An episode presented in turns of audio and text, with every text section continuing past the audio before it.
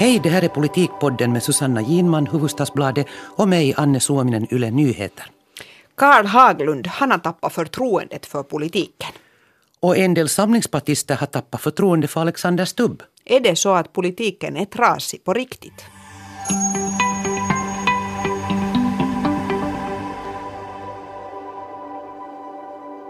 Karl Haglund, ja, han vill lämna ordförandeskapet för SFP.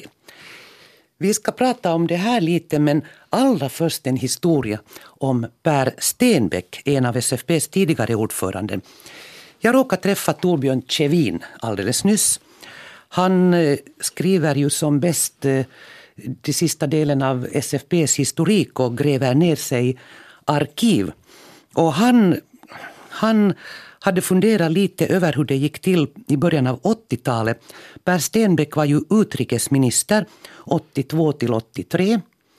Eh, 83 hade vi ett riksdagsval och Centern leddes av Paavo Väyrynen.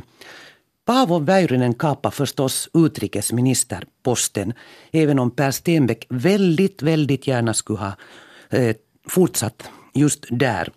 Nå, då meddelade han att han vill nu inte sitta i regeringen överhuvudtaget. Han vill satsa på partiordförandeskapet, sitt civila jobb på Hanaholmen och på familjen.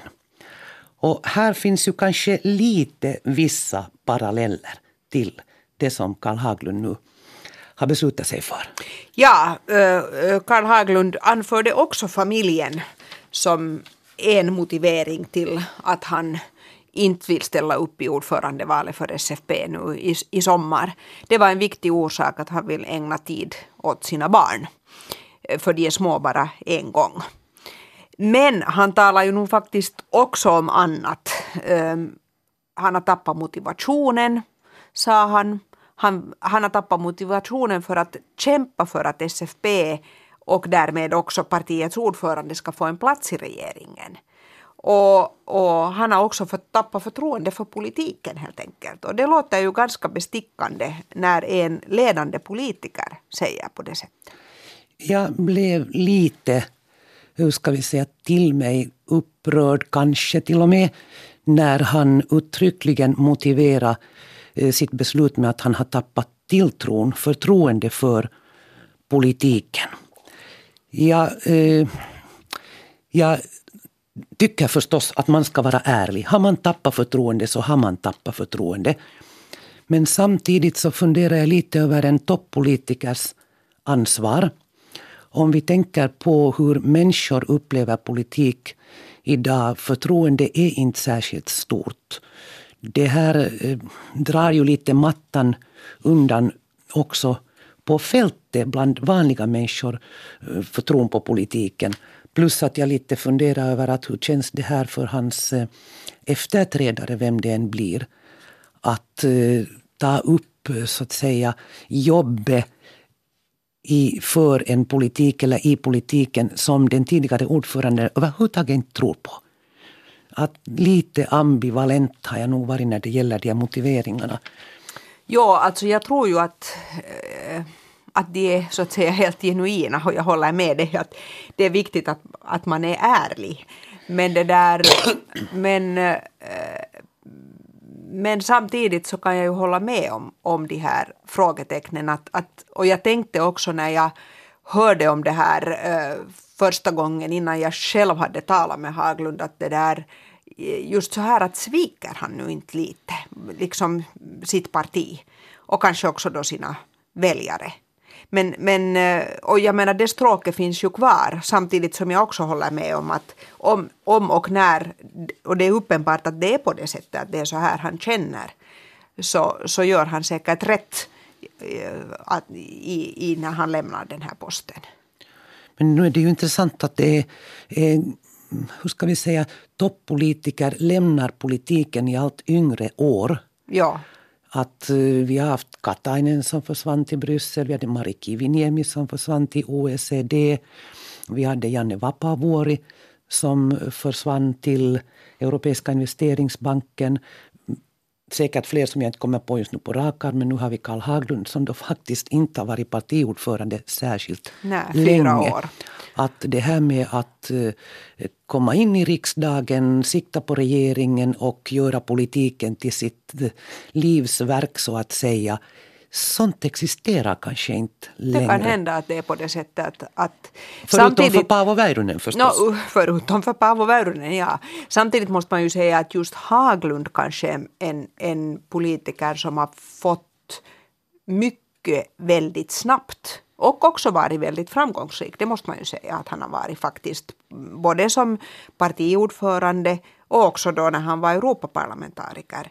Men, men eh, det är kanske fel att säga att, att det har fallit liksom, allt har fallit i hans famn för nu har han också kämpat för det. Eh, men, det där, men han har fått väldigt mycket väldigt snabbt eh, som ganska ung. Och det där eh, och då, då kan det ju hända sen att, att det inte mera känns så motiverande. Men sen finns det säkert också ett annat motiv. SFP har ju suttit med nu i, fram tills i fjol då, i, i i över 30 år, närmare 40 år i alla regeringar. Och nu bröts förtrollningen. Och den kan brytas efter nästa val igen. Nu har liksom, hur ska vi säga, de andra stora partierna har nu så att säga fattade beslutet att det går att bilda regering utan SFP. SFP behövs inte. Jo, SFP kan behövas någon gång i framtiden för att väga upp ett eller ett annat partis maktposition i regeringen. Men det här att, att det på något sätt skulle vara självklart att ett parti som då eh, huvudsakligen företräder eh, de svenskspråkigas intressen och rättigheter att det skulle ha en given plats i regeringen uttryckligen på grund av det här minoritetsperspektivet. Så den automatiken och förtrollningen som du själv sa, det har brutits. Ja. Och jag tror ju att Haglund någonstans också inser det här. Att uh, hur han än skulle ha uh, hur ska vi säga, fixat till det här med motivationen och, och försökt och försökt och försökt så kan det hända att, att uh, det inte skulle ha gått vägen. Okej, SFP kanske hade klarat sig riktigt bra i nästa val men det garanterar ingenting. Precis, just så. Och då är det, det bättre att gå nu. Precis, och för att det handlar om liksom konstellationerna helt och hållet. Men samtidigt kom jag att tänka på när du nämnde Per Stenbeck och i början av 80-talet att, att det har ju nog också skett en förändring med SFP på det sättet att, att just då på 70-talet och 80-talet så var ju SFP någonting utöver det här eh, partiet som Eh, kämpar för det svenska och i alla sammanhang för fram eh, det svenska i politiken. Det var också ett allmänpolitiskt parti. Och, och det, det kan hända att, att faktiskt att under Kalle Haglunds tid att det lite återfick, då när de ännu satt med i regeringen, att det liksom återfick lite, lite, lite av den eh, glansen på sig. Men, men, det där, men nu är det en ganska stor skillnad mellan vad SFP var då och, och vad det sen, sedan har blivit liksom ett slags parti som gaddar fast sig vid förstås, eh, det blir liksom ett litet nej-sägarparti när det gäller just precis allt det svenska och man ser inte någonting utöver det. Men det där, mm, ja men, men, men som sagt det här med, med att tappa förtroende för politiken jag, jag, tror också precis som du Anne att, att det, där, det kan vara svårt att få in SFP i regeringen igen och det är helt uppenbart att det inte är så motiverande att vara fungera och det blir ju den nya ordförandens viktigaste utmaning sowieso. Att försöka, det är klart att försöka få in SFP igen i regeringen men samtidigt är man så att säga som du sa så det räcker inte med att SFP gör ett sjudundrande val utan om man platsar i regeringen handlar helt om konstellationen efter nästa val. Behövs SFP för att liksom balansera upp på något sätt. Mellan, ja. Precis. Och det är omöjligt att säga hur det ser ut nu. Men jag tänkte att man kunde ju lite fundera på det här med, med förtroende för politiken. Jag menar att då när våra nuvarande partier uppstod för, eh, eller de flesta av dem för drygt hundra år sedan, så var det ju ganska breda folkrörelser. Och de sysslade med väldigt mycket också med att så att säga eh, med folkbildning kan man säga. Och, det där, och idag är partierna inte folkrörelser. Man kan inte säga att de sysslar med så mycket folkbildning fast det nog skulle behövas. Eh, så att jag vet inte liksom att när de sen själva, politikerna själva tappar förtroende så frågar man ju sig att hur ska det kunna återställas? För samtidigt skulle det ju vara viktigt eftersom jag vet inte om vi liksom hittar på ett bättre system än det vi har idag. Det här Jan Vapavuori, tidigare samlingspartistisk riksdagsledamot och minister, han som förlorade mot eh, Alexander Stubb, ordförandekampen på Samlingspartiets eh, kongress då det begav sig. Så han kom ut med en bok alldeles nyligen och han är ju inne på samma spår där som Karl Haglund. Eh, det vill säga han har också tappat förtroende i synnerhet för beslutsfattande i den regering han själv satt med i. Det vill säga Katanes regering. Men framför allt den där sista perioden då Alexander Stubb var ordförande. Han har ganska, eh, hur ska vi säga, skrämmande beskrivningar av hur det gick till i den regeringen. Eh, till exempel regeringsmöten där alla talade förbi varandra och allt var bäddat på förhand och enskilda ministrar hade ingenting att säga för någon hade beslutat redan i kulisserna uh, vad man skulle göra och, och, och så här. Och, och ändå så fick ju man inte till något som helst vettiga beslut under den perioden. Och det är ju det här som Karl Haglund faktiskt är frustrerad och över. Och kallar för också. gräslig, en ja. gräslig tid. Och, och, och om man nu ska rätta till det här med hur ska vi säga, politiken är trasig, få fason på det. Okej, det här eh, avståndet mellan väljare, medborgare och partierna ingen aning om hur, hur man ska återskapa eller minska det avståndet. Jag tror att de tiderna eh, är förgångna då partierna hade en folkbildande och en folkförankring. och en folkförankring. Men skulle vi ens få till det här med beslutsfattande? Att om den här regeringen nu skulle få till beslut om vårdreformen och det här om det här arbetsmarknadslösningen skulle komma till skott här i maj så, så är det ju ändå någonting. Men, men när vi talar om politiken är trasig och Vapaavuoris och Haglunds frustration så tror jag ju också att det handlar ganska långt om att vi har haft nu då Alexander Stubb som först en kort period statsminister och nu finansminister. Vi har Juha Sipilä nu som statsminister. Båda utan någon som helst eh, politisk erfarenhet i partiarbete. Alltså i partiarbete, och då talar jag om partiarbete på lite högre nivå No, Alexander Stubb har väl aldrig varit med i någon partiavdelning. Nej, men han är faktiskt den här regeringens mest erfarna ja, minister. Ja. Men, men, men de har ju inte erfarenheter av hur det går till att fatta beslut och förankra dem och få liksom till det. Mm. Att här, här har varit här liksom många problem. Ja, det, det, det, stämmer säkert. Och jag menar, Eh, nu kanske vi glider över på att tala om Alexander Stubb, men det är helt i enlighet med våra planer. Eh, jag menar, han, han har ju ohjälpligen så är det så att han inte har den här liksom insikten och breda erfarenheten av inrikespolitik i Finland. Jag menar vare sig det gäller att, att jobba i en partiorganisation och så att säga börja på gräsrotsnivå och arbeta sig uppåt eller då det gäller substansfrågor som är aktuella i, i finländsk inrikespolitik idag. Att, att, att det är bara ett faktum och det lyser väldigt tydligt igenom. Och den här kritiken mot honom har ju nog bubblat där under ytan, ytan en absolut, längre tid. Absolut, att det är inte någonting som medierna och journalisterna har hittat på eller kokat ihop, vilket ju då en del enligt känt mönster eh, påstår, utan det, det där missnöjet finns där och det är klart att det vädrar ju vi journalister och, och då, är det, då gräver vi i det och det har vi ju förstås all rätt att göra.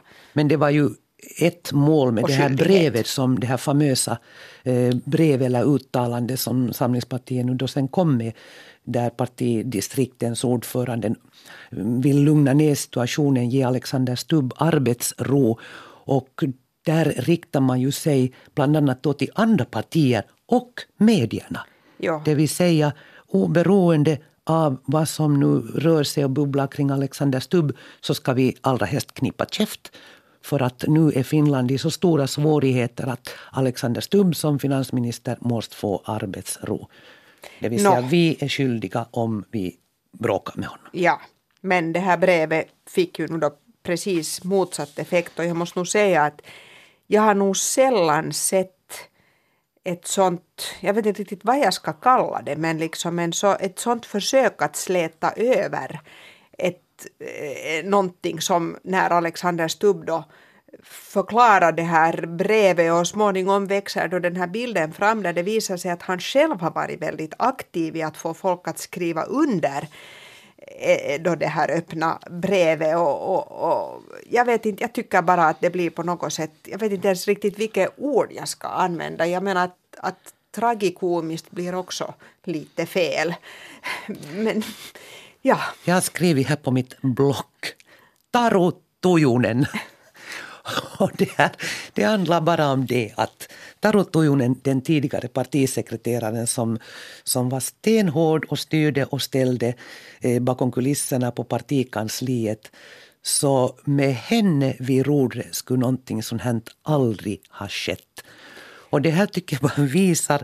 Sen kan man tycka vad man vill om partisekreterarnas makt och de är ju anställda tjänstemän men hur som helst så, så eh, en del av dem har haft mycket stor makt och hon hade. Och det här, det här visar, tycker jag, bara nu när hon är borta att ingen styr det här partiet. Mm. Alexander Stubb har inte förmågan att göra det. Så kommer ordföranden för Nylandsdistriktet, riksdagsledamoten Kari Tolvanen med idén om att göra ett ja, stödbrev. Det är nog lite oklart ja, vems, vems initiativen nu sen sist och slutligen var. Det sägs ju att det till och med var Alexander Stubbs egen idé. Och så rullar det här iväg och går så fel som det bara kan ja. gå. Och trots då att, att en del av de här som också har sen skrivit under brevet, för det blev ju sen så här att det var lite svårt att låta bli, för det skulle liksom ha tolkats som ett misstroende. Men, det där, men att också en del av dem varnar för att är det här nu klokt? Men det, där, men, men det kunde nu då inte de här initiativtagarna riktigt se att det kanske kunde gå Nej, alldeles fel. De hade ju haft, om jag förstod det rätt, så så det här, började jobba med det här brevet, ringa runt på lördagen, på, lördagen, på påsklördagen. På påsklördagen. Ja. Och så är det ute några dagar senare. Ja, en dag senare. Att där, där har nog inte funnits tid för särskilt Nej. mycket eftertanke. Nej. Och vad jag kan se så liksom så fick det ju inte bara motsatt effekt utan jag är ganska säker på att Alexander Stubb nu får motkandidater på partikongressen i juni. Det återstår ju att se om de är så att säga kandidater som, som har en reell chans att faktiskt eh, slå ut honom. Och, och har de det inte så då är det ju i så fall, kan ju allt det här sluta med att det stärker hans ställning. Men just nu måste jag nog säga att med de här förklaringarna och bortförklaringarna och det här försöket att liksom le och se glad ut och säga att, att det var nog Sorry meningen. Van. Sorry van. Jo, att det var nog meningen att det skulle vara positivt det här så, som, som Alexander Stubb själv förklarar det här med så, så det där, jag, kan, jag tycker liksom att, att sämre kan det knappast gå. Nej, och jag tror faktiskt inte att det finns någonting som stärker Alexander Stubbs förtroende längre. Han klarar sig säkert, alltså nedräkningen har börjat. Men, men det här, eh, han får nog sitta kvar säkert efter partikongressen i sommar okej, Alice Harkimo kan ställa upp men... Och Elina Lepomäki kan ställa upp. Riksdagsledamot från Nyland och hör till den här högerfalangen som ju nu är verkligt kritisk. Det är ju där kritiken framförallt finns mot Stubb. Men jo. de här höjdarna väntar. Ja, så verkar det ju nu. Men det är också intressant. Äh, inför riksdagsvalet så positionerar ju sig Alexander Stubb väldigt långt högerut. Och, det där, och nu när han skulle förklara eller bortförklara det här brevet så då plötsligt så säger han att, att han är en sån här äh, äh, keskustaoikeistolainen eh, liksom centerhöger politiker och, och, och, och, då just påpekar att de som nu kritiserar honom är, är den här liksom konservativa eller väldigt nyliberala, marknadsliberala falangen. Men den här positioneringen av honom själv så den är nog nu ganska ny. Att före valet för ett år sedan så lät det inte alls på det där sättet.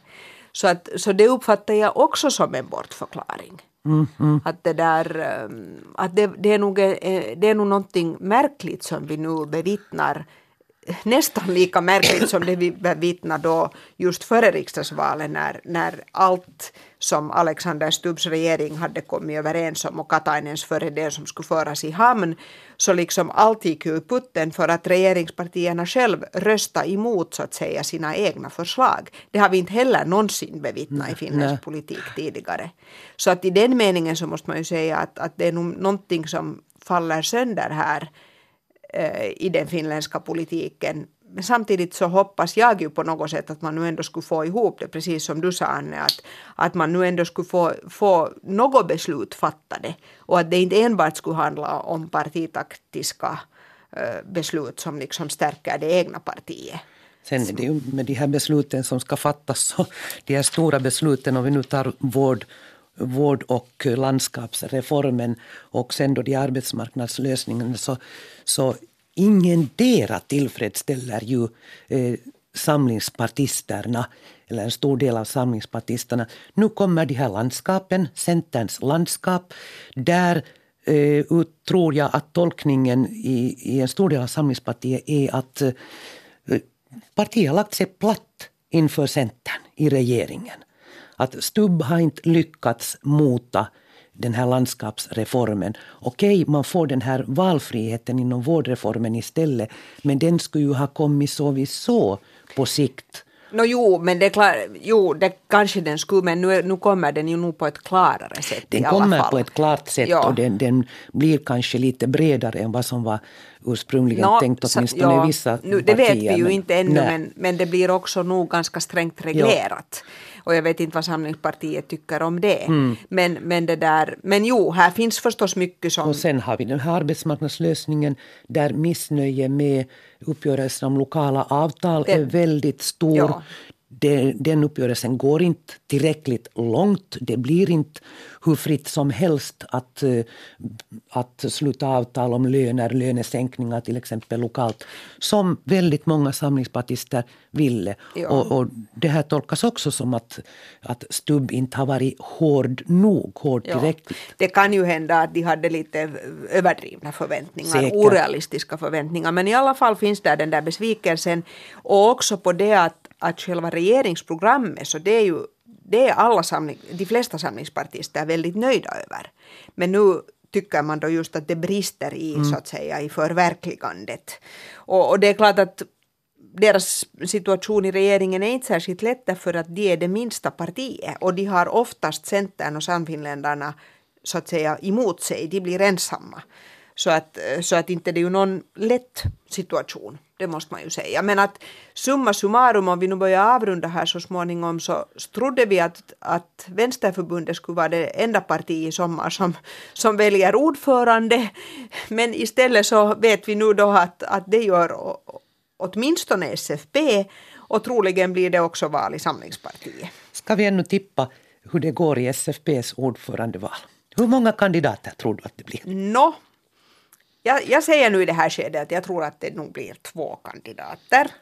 Och jag tror att Anna-Maja Henriksson inte har någon möjlighet att inte ställa upp i det här valet. Nej, hon har faktiskt inte sagt ännu eh, vad hon tänker göra nu när vi bandar den här podden. Men hon kommer att säga det eh, alltså alldeles inom kort. Jag tror att hon inte får någon motkandidat. Jag tror att hon blir vald med acklamation på partidagen som no, den enda kandidaten. Ja, ja no, då säger jag så här att jag tror nog att Anders Adlercreutz kanske ställer upp för han har ingenting att förlora på det.